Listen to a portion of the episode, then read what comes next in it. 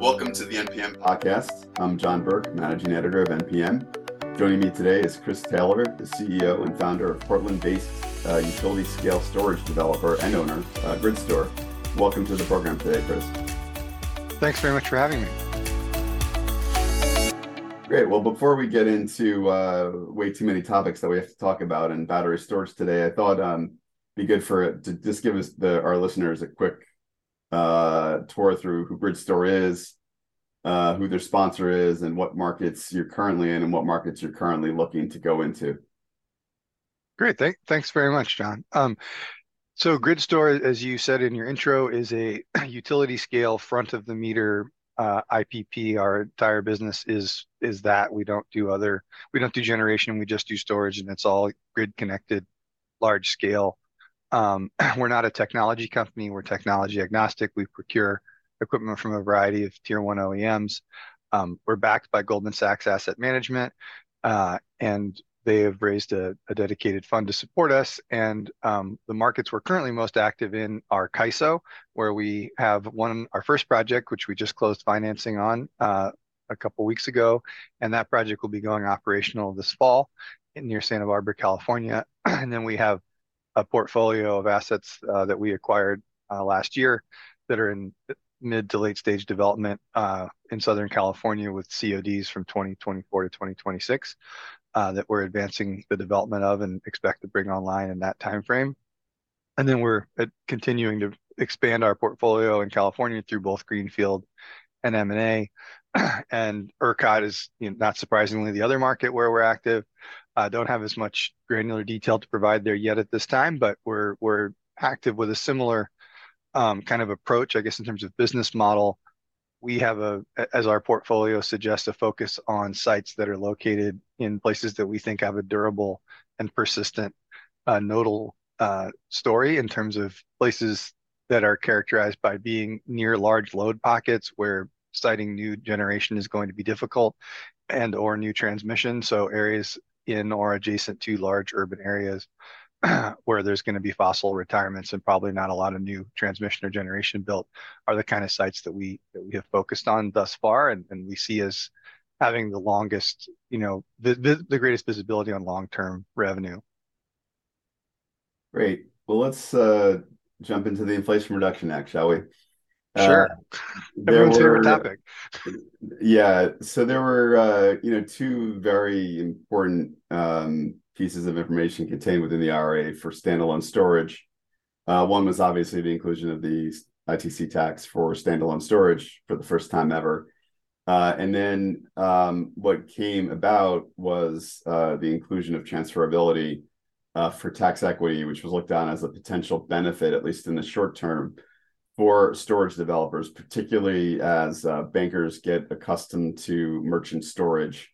Um, that this was looked at as a, a definitely a, a, short to medium term option for some of these developers. Um, so why don't uh, you give us your view, Chris, on uh, how uh, transferability, particularly with the guidance issued recently, uh, impacts um, uh, standalone storage developers? Yeah, I think broadly speaking, I think I agree with the consensus view that this is, you know, obviously it's a good thing for the industry. We need to bring in more sources of tax equity. Um, I've been working in on that issue and advocating for that for quite some time, including in prior roles. Um, the tax equity market, in order to be functional and to be scale up to the scale of of what we're trying to accomplish as a country, just based on adopted policies at the federal and state level, uh, we need a lot more liquidity in that market we need much more um, we need we need less friction. Those those transactions i've been doing this for 20 plus years and the, the, brain damage and cost associated with closing a tax equity transaction has Im- improved exactly 0% in the last 20 years. Um, it's kind of embarrassing that we haven't been able to to make this a more efficient market.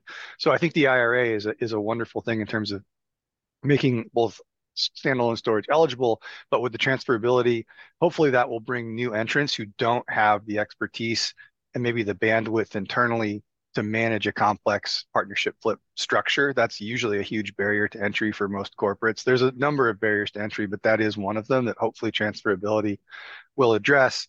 Um, there's things that will make that more challenging, such as um, you know those buyers potentially wanting or insisting upon having some sort of guarantee or indemnity in case there's a recapture event. For smaller developers, that's going to be challenging. They'll probably need to go to the insurance market to cover that. But still, it creates optionality. More options is a good thing. Um, one piece that I think people haven't thought about too much that came up uh, recently in a panel I was on is these the adder uh, the, the, the adders to the ITC. Some of those are still a, a, bit ambiguous and not that easy to to nail down. And so how that gets handled, whether it's in an M&A transaction, um, you know, is there an adder if you get the 10%? Do you pay somebody more money? And similarly, we're even seeing it with off takers. you know, if you're a if you're a regulated entity and you're purchasing from a battery and the battery suddenly is going to get a larger tax credit, then in their mind they should try to capture some of that savings for their customers. So I think how that gets baked into RA contracts, how that gets baked into financings is going to be uh, a source of attention and stress for people for a little while. Yeah, and also I uh, believe if I read this correctly, um, you know, you couldn't trade, um, you couldn't transfer the the adders; they had to be correct uh, in whole. And so, you know, as as you guys go through your different iterations about domestic manufacturing and energy community and capturing the the LMI. Uh, you know, it seems like that's going to have to. It'll take time. It sounds like more than anything else. Yeah, and hopefully we can just get clear clear rules so that everyone knows that they're you know that they're in in the fairway and doing what what they're supposed to do. Um, you know, we given the nature of our projects, we have a lot of sites that have potential for adders, whether it's due to brownfields, energy community, employment rates, et cetera. And from what I've been hearing, it seems like in the case of a decommissioned fossil plant, like that's pretty dispositive and easy to get comfortable with. But the employment related ones, like those employment numbers change every year based on last year's employment rate, this year's employment rate comparison to national average. Those, as an example, trying to figure that out, you know, well in advance to get that baked into your financing or your pro forma is still fairly challenging. Um, before we uh, jump into some other topics, um, just on the domestic manufacturing front, just given all these announcements that have come uh, down the pike uh, for the the gigafactory growth from the likes of KORE and others, um, you know, what's your sense about um, where the market's going to be uh, in terms of you know when we could really see real domestic content for storage?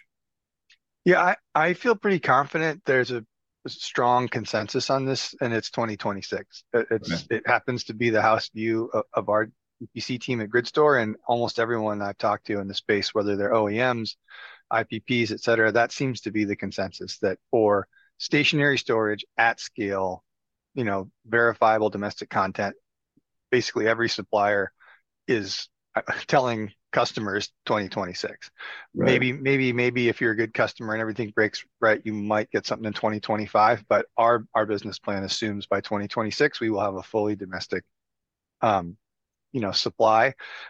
And that uh but between now and then it will be sort of catch as catch can largely because it takes time for those factories to come online and because so much of their production of the initial factories is going to be allocated to evs as opposed to stationary storage but we're really excited about this. I, I guess I, I, may have a slightly contrarian view. I think this domestic content requirements, the wage uh, apprenticeship requirements, I think those are fantastic. I, I wholeheartedly support them. Someone who's been in wind and solar for a long time, those industries didn't have those incentives or requirements in, in the early days. And it was a painful transition later on to go from a very offshore supply chain to a domestic supply chain. Our industry is so new that I think that transition will be much, much easier. And I think it really positions the storage industry for much more sustainable growth to have a domestic supply chain that's got national security concerns addressed and really provides jobs for Americans. And all of those provisions are just going to make storage a more palatable, you know, uh, type of project for communities of all different demographics and politics. So I, I think we should welcome this as a positive thing for the long-term growth of the industry. Great. All right, well, let's talk about your uh, home base for now in California. Um, just uh, you know, what is what, what is your sense of the where the resource adequacy market is or the RA market is now? Um, I understand from the that's getting you know very competitive and uh, you know for obvious reasons. It's contracted storage and you know you can do things, you can bank that kind of stuff And uh, you know, by the way, there's everybody that's procuring it right now and making a requirement that it's part of like the next gen of procurement. So it's California's busy for this stuff. It's a busy market for many reasons. But um, just give me a sense of uh, where the RA market is and uh, kind of where it needs to go. Yeah, I think you're you're right that there's both a large volume of projects in the queue and and a significant amount of competition in uh, in these RF also these RFPs being run by the load serving entities. That said, the availability of projects that have real deliverability, signed interconnects, permits, and equipment for near term you know projects is actually quite small. So I think the market is still extremely short on the front end. There's more optimism that by you know a few years from now that that will improve and pricing reflects that. They're sort of priced into the market as an assumption that suddenly the supply is going to get bigger.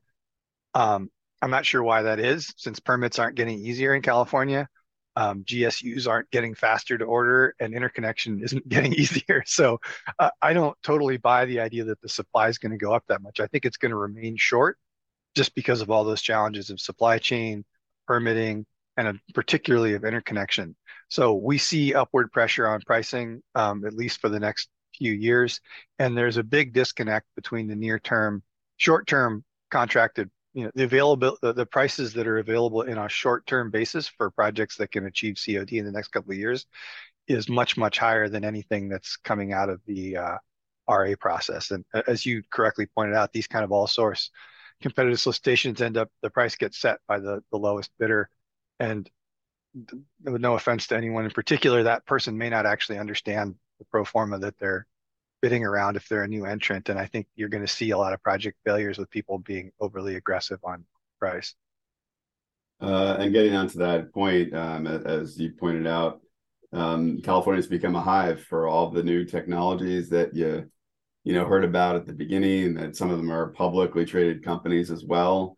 Um, but you're seeing um, longer duration projects that are now, you know, being actively signing up with uh, CCAs, if I'm not too mistaken, um, alternative to lithium ion, uh, some combination of the two. Um, I often have called California the laboratory of clean energy um, in that sense. Yeah. Um, I think me and you've talked before about uh, desalination, which is one of my favorite uh, sagas to cover, and, and those are sagas. But um, in any case, um, what, what are you what are what's your sense of the long duration alternative lithium ion market at this point um, in terms of viability and where that needs to go? Yeah, so we certainly think that longer duration storage is an essential part of the transition and, and decarbonization. There's that's not I don't think any reasonable person disagrees with that. I think the question is what technology is going to win that race and how quickly can we deploy it at scale. I think that's really the question. So we we always look at you know we're always looking at the newest technologies in that space because we would we would like to be in the long duration battery business also. Right now we're not seeing anything that we think is financeable today that's battery technology that's cost effective mm-hmm. that's bankable. Um, but we see significant progress being made. There's been a huge amount of investment in the last couple of years. There's uh, dozens of vc backed firms pushing all kinds of new chemistries and technologies. I personally am not an engineer by training so i'm not going to suggest that I can have the best prognostication of who's going to win that race. But our view is it will happen relatively soon. There's also non-battery solutions. Uh, one of the companies in the GSAM portfolio, one of our sister companies is called Hydrostor. They're one of the people that has contracts with California CCAs for advanced compressed air underground storage. So there's other things like that that that are not batteries, which we wouldn't develop because that's not our, our focus. But we definitely see long duration batteries coming in uh, to the picture um, in the relatively near future. But it, today, it's hard to point to who the clear winner is going to be that's bankable and and uh, feasible. Do you think there's a level that comes next for these longer duration uh, projects, such as like, did some of these um, CCAs start looking to eight to, to 12 hour batteries first before taking the leap to something more than that or that's or... what i think yes i mean okay. based on my understanding of the current technology that seems the most likely outcome yes i would agree okay. the biggest thing that is maybe people don't understand that maybe do they do but the easiest way for me to explain why going from four to eight the economics uh, are so challenging it's not so much that building eight an eight hour battery is it, it's not exponentially more expensive than, than a four hour battery. It's that the revenue profile, the difference between the top and bottom two hours of the day is large. The difference between the top and bottom eight is not. so that's really what it comes down to is that it, the it, someone's basically going to have to pay for that battery on some kind of a toll or capacity basis because there's not a lot of arb between the top and bottom 8 mm-hmm. Does that make sense? Yeah. I think that's the fundamental piece that that not everybody understands about why longer duration storage is so challenging. It's not a technical problem. It's just that someone has to pay for that because there's not a lot of arbitrage. The economics, got it. Okay, so um, before we got in the air, we uh, you you were ready to and willing to talk about permitting reform within CAISO. So, um, you know, tell me, uh, you know, again, in your view, where where we're at at this point for permitting reform, permitting reform, and yeah. where does it need to go? Well, first of all, we would I, I certainly uh, want to acknowledge, you know, Governor Newsom's efforts. I mean, the things he was already doing, and the most recent thing he's announced to try to really put state resources behind uh, streamlining permitting for their high priority projects. Um, we think that's a great idea. We've seen it. I, have been working in California for a long time. I think that originally started actually under Arnold Schwarzenegger when he was governor, and it made a big difference. It, it did, and and I think having that kind of high level executive support and visible advocacy for this stuff is helpful, but that alone is not going to solve the problem. Um, so great, great efforts by the governor's office, and we really do applaud those. But I think the the fundamental issue is that every local community, so we find often local communities, not just in California, but elsewhere, want to sort of relitigate what the safety standards should be for these things. That's why we have national fire protection standards. That's why we have UL standards. Like these are nationally set standards. We didn't just make them up as the industry. And I don't, in, in my opinion, we shouldn't have to debate that. There are national standards. We follow them. End of story. Like we shouldn't have to revisit this and, and every town planning council try to evaluate you know what those risks and, and mitigations should be. Another piece that I would strongly advocate is a fast track permitting process for BESS projects, especially, I mean, particularly if you're on disturbed land. So, in other words, if you're not disturbing any biological or cultural resources, if it's an already disturbed industrial parcel or something of that nature, there should be a streamlined process because again there's national standards for safety. You follow those. If you're not disturbing anything why are we doing full eirs like a bunch of our projects are on gravel pits uh, uh, contaminated sites that are being cleaned up. Like there's really nothing to evaluate. This site has been destroyed already. We're putting it back to use in something productive. Um, so i think uh, some kind of guaranteed timeline which is not very popular in blue states uh, but having guaranteed timelines. I was just talking with a developer yesterday about other states that have that, where from the if you submit all the required information on a specific date, the time by which the agencies have to give you an answer is set in statute, and they're held accountable to that. That would be the most productive thing that we could do. Okay, interesting. Um, so, are there any uh, milestones on the horizon for for CAISO? Do they have to come to any decisions in, in the next this year? Or you think they're sorry? Do you think they're going to come to any decisions this year on this? Or? Well, I mean, CAISO doesn't really have a big role in in siting of BESS projects. It's really the state agencies, and most fundamentally, it's right. the local local jurisdictions the, or um, that are that are in the driver's seat. And I just think that we should have a clear set of standards that are very protective of human health and the environment. To be clear, that is absolutely we don't want to yeah. ever cut corners on that. But if you're doing all those things, you shouldn't have to spend 12 months debating this stuff. And mm-hmm. things like what color should you paint the, the enclosures? Like there's a reason they're white. It's because they're, they're they're rated for a certain, you know, temperature. And if you change the color, as we've had people suggest, that can that can pose, you know, problems with the performance of the equipment. There's just a set of issues that we have to debate at every local jurisdiction that just doesn't make a huge amount of sense. One last point on yeah. on permitting I should have mentioned yeah. is the, the, other thing I really like besides defined definitive timelines that everybody has to, to to abide by are objective standards. Like if you do these things, that's kind of the way permits work in some other states and in some other countries, and it works pretty well. It's like you have very specific uh, requirements, and as long as you meet those, then you're allowed to proceed. It's the subjective, ambiguous nature of things uh, in California that that is challenging for developers like us. As long as there's clear rules that make sense, we're happy to follow them and on day one and just not waste a lot of time arguing. Great. So, um, just to finish it off on the uh, M&A side, uh, you mentioned about your interest in ERCOT. Uh, obviously, it's been a pretty hot and heavy topic this year in terms of battery projects that uh, are on the market, um, you know, of all shapes and sizes. I think one rhetoric has been, um, you know, the developers kind of tries to lock in the equipment, uh, you know, gets the right permits and you know their own thesis about ownership is almost like seems to be a little you know shaking a little bit because there's just a high frequency of projects that are now on the block in ERCOT. Um, you know, wh- whatever method the developer was capitalized. Um, but um, just wanted to get your sense uh, of the market and where where the attractive opportunities might be. Yeah, so I think there's a lot of things going on in Texas, and I agree with most with everything you said. A few points I would add to that. I think some of the well-capitalized uh, developers just have an overweight position in Texas, right? Like, Mm. you know, having double digits of gigawatts in one state is just not realistic, no matter how well funded you are. You're not going to build all that at once. So I think with some of the bigger firms, um, they just have more than they can realistically build based on capital deployment.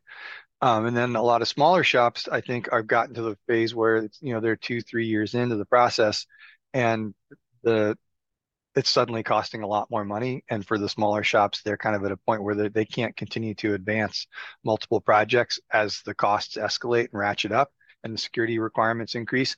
So they're going to have to skinny up their portfolios and sell off, you know, and only keep a smaller number or or just sell them.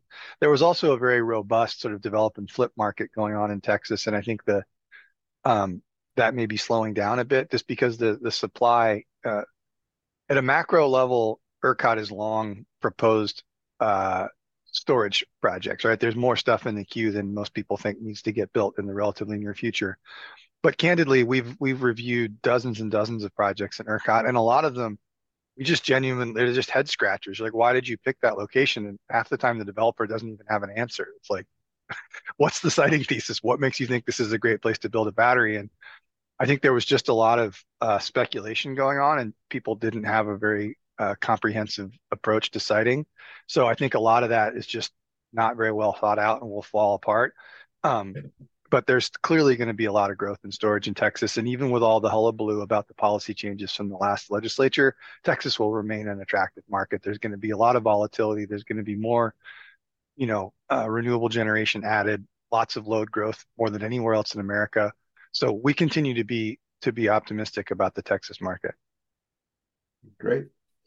Also, thermal retirements are still coming, right? Even if they're going to add some more gas, they're retiring a bunch of coal, they're retiring a bunch of gas. Like that's still going to happen. So um, I think that that Texas will be, as it always is, it's a volatile market, not not just in terms of day-to-day volatility, Yeah. but politically and regulatorily. And anyone who goes into Texas needs to be, you know, eyes open. Well, uh, thank you for that, Chris. And that's about all the time we got. So thank you for joining the program today. And Thank you. uh, be, uh, hope you enjoyed the program and uh, tune in next time. Uh, work out. Thanks. Appreciate it.